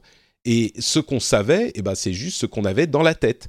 Et quand les livres sont arrivés, c'était d'une certaine manière une méthode pour euh, vider ce qu'on avait dans la tête, les histoires, les, enfin à l'époque c'était peut-être que des, des, des histoires, mais certaines connaissances techniques, etc. Et les mettre dans un livre pour pas avoir à tout avoir dans la tête en permanence et pouvoir se référer à un livre. Est-ce que finalement c'est complètement différent? Je crois que on va apprendre beaucoup de choses, euh, ce qui marche et ce qui marche pas. Et c'est hyper important que des gens comme Serge Tisseron s'y intéressent et surveillent les choses. Et d'ailleurs, il y a, je l'ai appris il y a pas longtemps, euh, un comité dans l'Union européenne qui s'intéresse à euh, la robotique. et qui définit ce que c'est qu'un robot, définit justement euh, la manière dont la responsabilité, notamment pour les voitures autonomes, euh, comme vous l'évoquiez toutes les deux, euh, doit être euh, attribuée. Euh, comment définir ce que c'est qu'un qu'un robot, donc à, à quel degré d'autonomie, quel apprentissage, etc. Comment est-ce qu'il apprend? Est-ce qu'il a des senseurs? Est-ce que et et il y a un, un comité en- dans l'Union européenne qui s'intéresse déjà à ces sujets. Je pense que c'est hyper important qu'on le fasse, quoi. Oui, c'est sûr. Puis, mais surtout, j'espère qu'ils sauront mettre des règles avant qu'il ne soit trop tard. Ouais, c'est surtout ça. C'est ça. Mais je crois que d'une certaine manière, c'est difficile de mettre peut-être toutes les règles. Des règles, oui, mais est-ce que ça sera les bonnes avant qu'il soit trop tard? Est-ce qu'on va pouvoir avoir les bonnes règles avant de se rendre compte de quels sont les problèmes qui sont posés? Je crois que c'est la marche du progrès. On a forcément des accidents Mm. et on est en train de le vivre aujourd'hui avec les, les fake news. Moi, j'espère, j'ose espérer que tous ces problèmes de fake news, c'est des problèmes qui se posent maintenant parce qu'on apprend à utiliser tous ces outils euh, de communication et que dans 10 ans ou 20 ans, on saura comment ça marche et on aura d'autres problèmes qui se poseront à ce moment. Mais est-ce que c'est inévitable? Moi, je crois. Mais je crois aussi que ça se, ça, ça, on apprend quoi. Bah, justement, Gaël, Ah non, c'est sûr. ouais, Eh ben, c'est exactement ça, c'est que c'est vraiment l'enjeu, c'est de bah, d'apprendre à nos enfants, à, enfin c'est ces nouvelles générations hein, qui doivent apprendre finalement à, à avoir des pensées qui sont aussi complexes et à savoir comment ils vont, ils vont, parce que c'est eux qui vont faire tout ça, c'est eux qui vont Mm. utiliser tout ça, nous aussi d'une certaine manière, mais mais c'est surtout eux et c'est eux qu'il faut euh, qu'il faut éduquer à, à penser autrement, euh, même leur rapport au savoir. euh, Est-ce qu'on sait nous comment comment il faut penser avec ces nouveaux outils? J'en suis pas. On est en train Ouais. d'apprendre en fait. Nous Ah non, On n'a pas on est recul, en train en fait. d'apprendre en marchant, Ouais, bien sûr. ça, non, non, mais il faut au moins aller dans cette direction Mm. et se dire qu'il il faut en avoir conscience et il faut, faut essayer. Comme tu dis, on va tâtonner, mais, euh, mais il faut le tenter parce qu'on ne peut pas Ouais. juste rester à regarder. Bon, euh, un petit peu plus enthousiasmant, Best Buy, vous connaissez peut-être cette chaîne euh, de, de vente d'électronique aux États-Unis, euh, qui on Au pensait Canada aussi. Et au Canada, ben, tu, tu, tu vas peut-être faire tes courses chez Best Buy euh, régulièrement. Euh, et bah d'ailleurs Euh, non, parce que c'est trop cher. ah d'accord, mais écoute, c'est peut-être plus cher, mais ce qu'ils font, euh, ils proposent des services et tout le monde pensait. Alors pour schématiser, c'est un petit peu Darty, on va dire. C'est on peut dire ça, c'est un petit peu comme Darty, Annelise? En Oui, c'est exactement ça. Ouais. Ouais. et bon, tout le monde pensait qu'ils allaient, se faire bouffer par euh, la vente en ligne. Et figurez-vous que en fait, ils vont pas si mal, notamment ah, grâce à plein de choses, mais notamment grâce à euh, une- un nouveau service qu'ils ont développé qui s'appelle les Personal Chief Techno- Technology Officers, donc les Personal CTOs, euh, qui sont en fait une équipe de d'aide hyper spécialisée, hyper prévenant, avenant, euh, poli, qui vont chez vous et qui vont vous euh, apprendre à utiliser les objets, vous installer vos objets technologiques. Alors bien sûr, on ne parle pas forcément d'un frigo ou d'une machine à laver, en- encore que, mais surtout des objets tech, ordinateurs, boîtes de streaming, euh, etc. Et qui vont vraiment être là pour résoudre vos problèmes. Et l'article de Bloomberg est vraiment intéressant sur le sujet. Il détaille à quel point l'idée du service est importante pour cette brigade euh, de. Alors il y a le Geek Squad qui existe depuis longtemps, qui est un petit peu juste pour réparer des trucs, mais là c'est vraiment ça va plus loin, c'est du service à la personne. Euh, et en, en, lisant le truc, je me suis dit mais il y a plein de gens qui pourraient, enfin qui pourraient faire le choix peut-être d'aller chez Best Buy pour bénéficier de ces services, ces services en plus, un petit peu de la même manière que Amazon a euh, Amazon Prime qui va vous livrer rapidement. Là, tu te dis, bah, je vais aller chez Best Buy parce que au moins si j'ai un problème, euh, je sais qu'il y a quelqu'un qui pourra venir m'aider et de manière efficace. Alors oui, c'est un peu plus cher, mais euh, j'ai le service qui va avec. Et c'est hyper intelligent de leur part à Best Buy de se s'engouffrer dans cette dans cette voie que finalement ils sont un petit peu les seuls à pouvoir combler, à, à pouvoir proposé, même si visiblement Amazon est en train de s'y mettre aussi. Mais pour Amazon, ils font tout de toute façon. Mais moi, je trouve que c'est hyper malin et, et, je pense que ça peut aider, en plus de plein d'autres mesures, à donner une valeur ajoutée au commerce, quoi, s'il y a ce genre de services qui sont proposé. Ah, c'est clair. Mais ils ont raison parce que pour le coup, justement, je disais que c'était trop cher en, rigolant. C'est pas que c'est trop cher, mais c'est qu'il y a certains produits qui sont effectivement plus chers en boutique que sur Amazon. Et c'est bien ça leur problématique en fait. C'est qu'ils sont pas assez compétitifs vis-à-vis d'Amazon. Donc euh, autant aller sur quelque chose que Amazon ne peut pas offrir en tout cas pour le moment, qui est euh, l'être humain. Avoir euh, la possibilité de travailler avec un être humain. Et c'est un peu comme je disais tout à l'heure par rapport à, à Google et au fait que bah, il y a des gens qui se savent pas faire la distinction sur certaines choses, c'est qu'on oublie qu'il y a des gens qui euh, n'ont pas la technologie infuse et pour qui c'est compliqué. Des choses simples sont compliquées. Mm. Et euh, anecdote de cliente, j'ai des clientes qui ne savent pas comment, par exemple, programmer des posts sur Facebook. Enfin, faut tu veux dire programmer pour qu'ils soient euh, publiés automatiquement. Voilà. Donc on oublie qu'il y a des choses qui sont très simples, mais qui sont pour des personnes compliquées. Mm. Donc le fait de pouvoir offrir un service à la clientèle, c'est une vraie plus-value, c'est une vraie valeur ajoutée, et qui, pour le coup, je pense, peut vraiment leur permettre de se distinguer d'Amazon jusqu'à ce qu'eux aussi se mettent à faire ça. Mais effectivement, c'est ce que tu disais, c'est qu'il y a des gens qui sont prêts à payer plus cher pour pouvoir être accompagnés, pouvoir être aidés, et ils ont vraiment raison d'aller dans ce sens-là, je pense. Moi, je me demande si, alors évidemment, quand on est, quand on fait ce type de, de, service, on a toujours un problème avec le type qui va pas comprendre, euh, le monsieur qui est un petit peu vieux, qui comprend pas très bien ce qu'on lui explique, etc. Mais je me demande si, peut-être que Darty, c'est pas exactement leur euh, leur ADN, mais un, un, une boutique comme la Fnac. Euh, je me dis que c'est un service qui pourrait tout à fait mettre en place, et je me demande d'ailleurs s'ils n'ont pas l'installation qui, qui peuvent vendre, mais mais c'est différent, hein, vraiment. Euh, Annelise, je pense que tu seras d'accord quand on lit l'article. C'est quelque chose de, de qui est vraiment. C'est difficile à décrire, mais c'est orienté vers le service, quoi. Ils, ils disent, je crois, dans l'entraînement, ils disent, euh, il faut euh, être, euh, il faut faire très attention à être avenant. On enlève les chaussures, on se lave les mains. Enfin, je sais pas si c'est spécifiquement les détails, mais c'est dans cet esprit. Donc c'est plus que juste de l'installation. C'est un service à l'américaine ou à la, la nord-américaine, je sais pas. Ouais, c'est vraiment, je trouve, le rapport, euh, rapport humain. Enfin, c'est mm. c'est plus qu'un technicien, en fait, c'est ça. C'est ça, exactement. Pas, euh, mm. Un technicien qui vient faire son installation et qui repart, c'est un vrai service à la clientèle. On est souriant, euh, on parle, on prend le temps, etc. Quoi. Mm. Ce que ce qu'on perd un peu peut-être euh, dans nos sociétés. C'est vrai, oui, oui, non mais c'est vrai, c'est sûr. Euh, quand bon, un jour il y aura les robots pour faire ça, donc ça sera ça sera plus simple. Mais euh, jusque là, jusqu'à ce que les robots aient pris aussi ce boulot-là, peut-être qu'il y a un moyen de faire remonter un petit peu l'attractivité de de certaines enseignes. Non, mais l'air de rien, c'est vraiment une belle adaptation à la, à la transformation digitale de cette boîte, parce qu'ils ont effectivement tout compris, c'est euh, l'expertise versus le commercial. Hein. Euh, et c'est effectivement euh, ce qu'on ce qu'on recherche aussi. Euh, c'est ce qu'on passe aujourd'hui par le social selling. Hein. C'est effectivement tous les commerciaux qui sont présents sur LinkedIn pour se positionner comme experts pour leur marque. Et c'est exactement ce qu'ils font, sauf que eux, bah, c'est pas en ligne, c'est en vrai. Et avoir un personal CTO, mais j'en rêve pour mes parents, ça sera plus moi. c'est ça, on est tous le personal CTO de, de la génération d'avant en fait. Ouais. Ah, nous plaignons pas trop quand il y aura des, des trucs holographiques auxquels on comprendra rien. Nos enfants viendront faire la même chose pour nous, donc euh, faut pas qu'on ça sera Best Buy à ce moment-là. c'est ça, voilà. Euh, dernière news avant de conclure l'épisode, euh, Netflix a lancé un partenariat avec une chaîne de radio qui s'appelle SiriusXM euh, aux États-Unis. C'est de la radio, si je ne m'abuse, par satellite, enfin un truc, bon, un réseau de radio spécifique. Et ils vont lancer une chaîne de comédie en janvier 2019 et c'est une chaîne Netflix. Et du coup, j'ai vu ça et je me suis dit mais est-ce que Netflix serait en train de développer un service de radio en plus en parallèle? Alors là, c'est qu'un coup d'essai, c'est en partenariat avec SiriusXM, etc.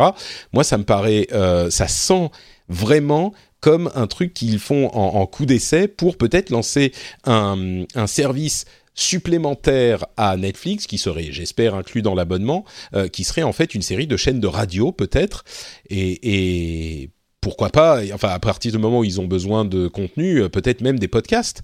Euh, et donc là, je- j'envoie un message à Netflix. Pour un million de brousouf, je veux bien vous vendre les... Alors, un million par émission, hein. j'en ai quelques-unes, donc... mais mais c'est pas. Donc, euh, donc voilà, mon prix, Netflix, c'est un million. Euh, est-ce que, tiens, c'est une bonne question. Est-ce que un million, ça suffirait pour me faire? Non, mais si, quand même. Et puis je continuerai sur Netflix, ça va, c'est sympa comme marque Netflix. Bon, très bien. Ah bah oui. Oui, ça va. un million, mais par émission, hein, quand même. Je, je ne me vends pas à bon marché, messieurs dames. Bon, très bien. Euh, on pourrait évoquer d'autres choses. Euh, il y a un, standard qui est en train d'être établi pour les casques de réalité virtuelle pour les utiliser avec un seul câble et tout le monde y participe. Donc euh, peut-être que les prochaines générations seront utilisées avec un seul câble. C'est pas mal. On n'aura toujours pas énormément de contenu, mais ça c'est une autre histoire. Euh, Google, Facebook et Microsoft et Twitter et d'autres sont en train de travailler à un processus de transfert de données euh, qui serait entre autres compatible avec la, euh, la- le RGPD, donc qui permettrait de transférer ces données d'un service à l'autre de manière euh, transparente. Donc euh, ça c'est une, une bonne chose et c'est pas ça a commencé avant le RGPD, donc je sais pas si c'est à cause de ça ou pas, mais bref ils sont en train d'y travailler, donc bonne initiative. Et puis, euh, dernière petite remarque avant de conclure, euh, en Russie, le législateur a proposé une loi qui nécessiterait tous les sites euh, qui ont plus de 100 000 visiteurs de supprimer immédiatement les commentaires ou les contenus qui ont des, données euh, inaccurate, donc qui ne sont pas exactes, inexactes, voilà. Alors, merci de justifier, enfin d'expliquer ce que c'est que inexact pour la Russie, ça va être sympa. Euh, les amendes sont de 800 000 dollars, ils iront pas avec le dos de la cuillère. hein. Euh, il faut les supprimer en 24 heures ou alors payer 800 000 dollars.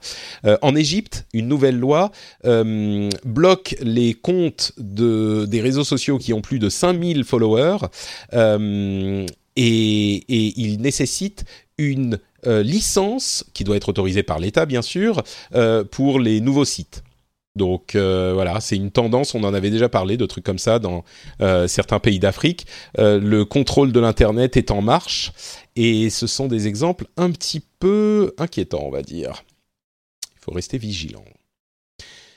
Bon, bah voilà, c'est la fin de notre épisode. Merci à toutes les deux d'y avoir pris part. Avant de se séparer, comme toujours, j'aimerais vous donner quelques minutes pour que vous nous disiez où on peut vous retrouver sur Internet. Commençons par Anne-Lise, tiens. Alors, euh, moi, on peut me retrouver sur blogtrepreneur.com, blogtrepreneur avec un E. À la fin, sur, oui. euh, à la fin. On peut me retrouver sur bah, Facebook, euh, Twitter. Je suis aussi sur iTunes, puisque j'ai un mon petit podcast bien modeste à côté du tien. Et puis sur YouTube aussi. Magnifique. Donc, blogtrepreneur avec un E à la fin.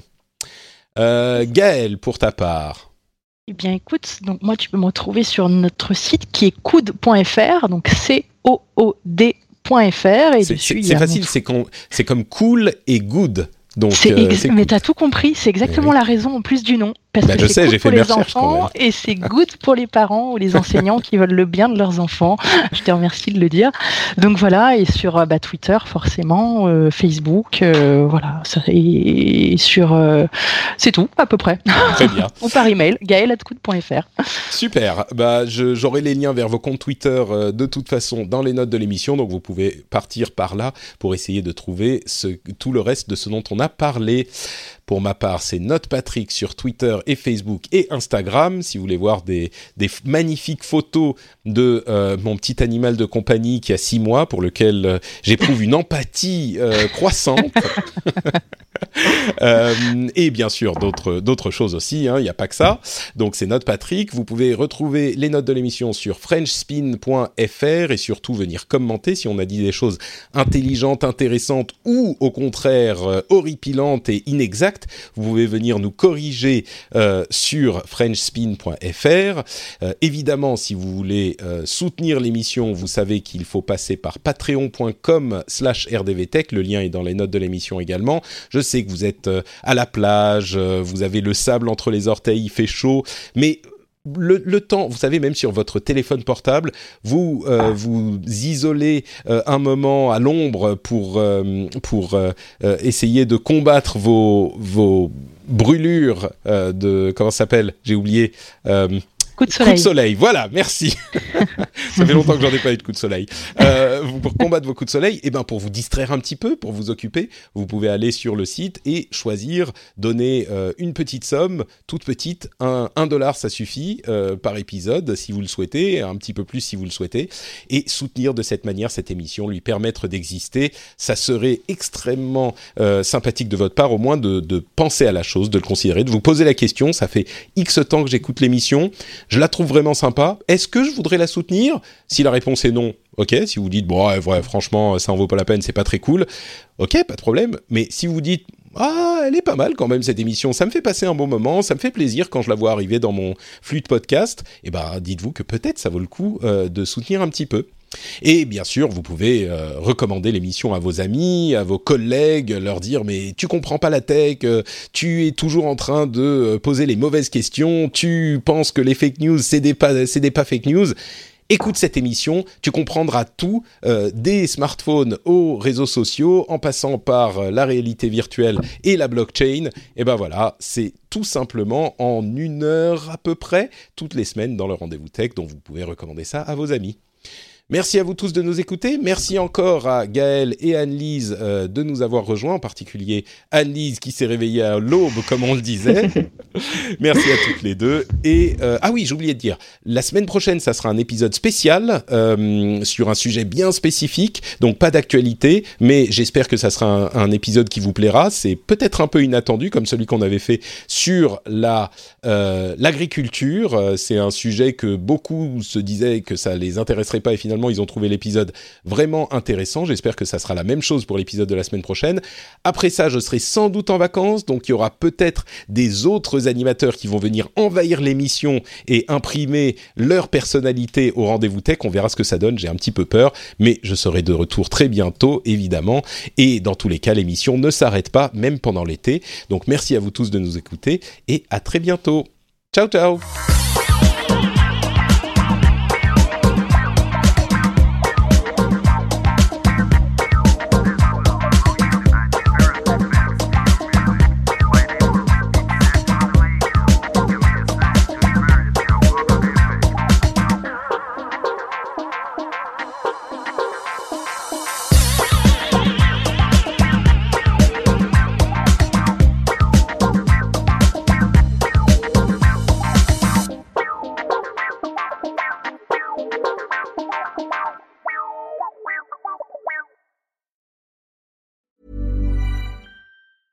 Planning for your next trip? Elevate your travel style with Quince. Quince has all the jet setting essentials you'll want for your next getaway, like European linen, premium luggage options, buttery soft Italian leather bags, and so much more. And is all priced at 50 to 80% less than similar brands. Plus, Quince only works with factories that use safe and ethical manufacturing practices. Pack your bags with high-quality essentials you'll be wearing for vacations to come with Quince. Go to quince.com slash pack for free shipping and 365-day returns.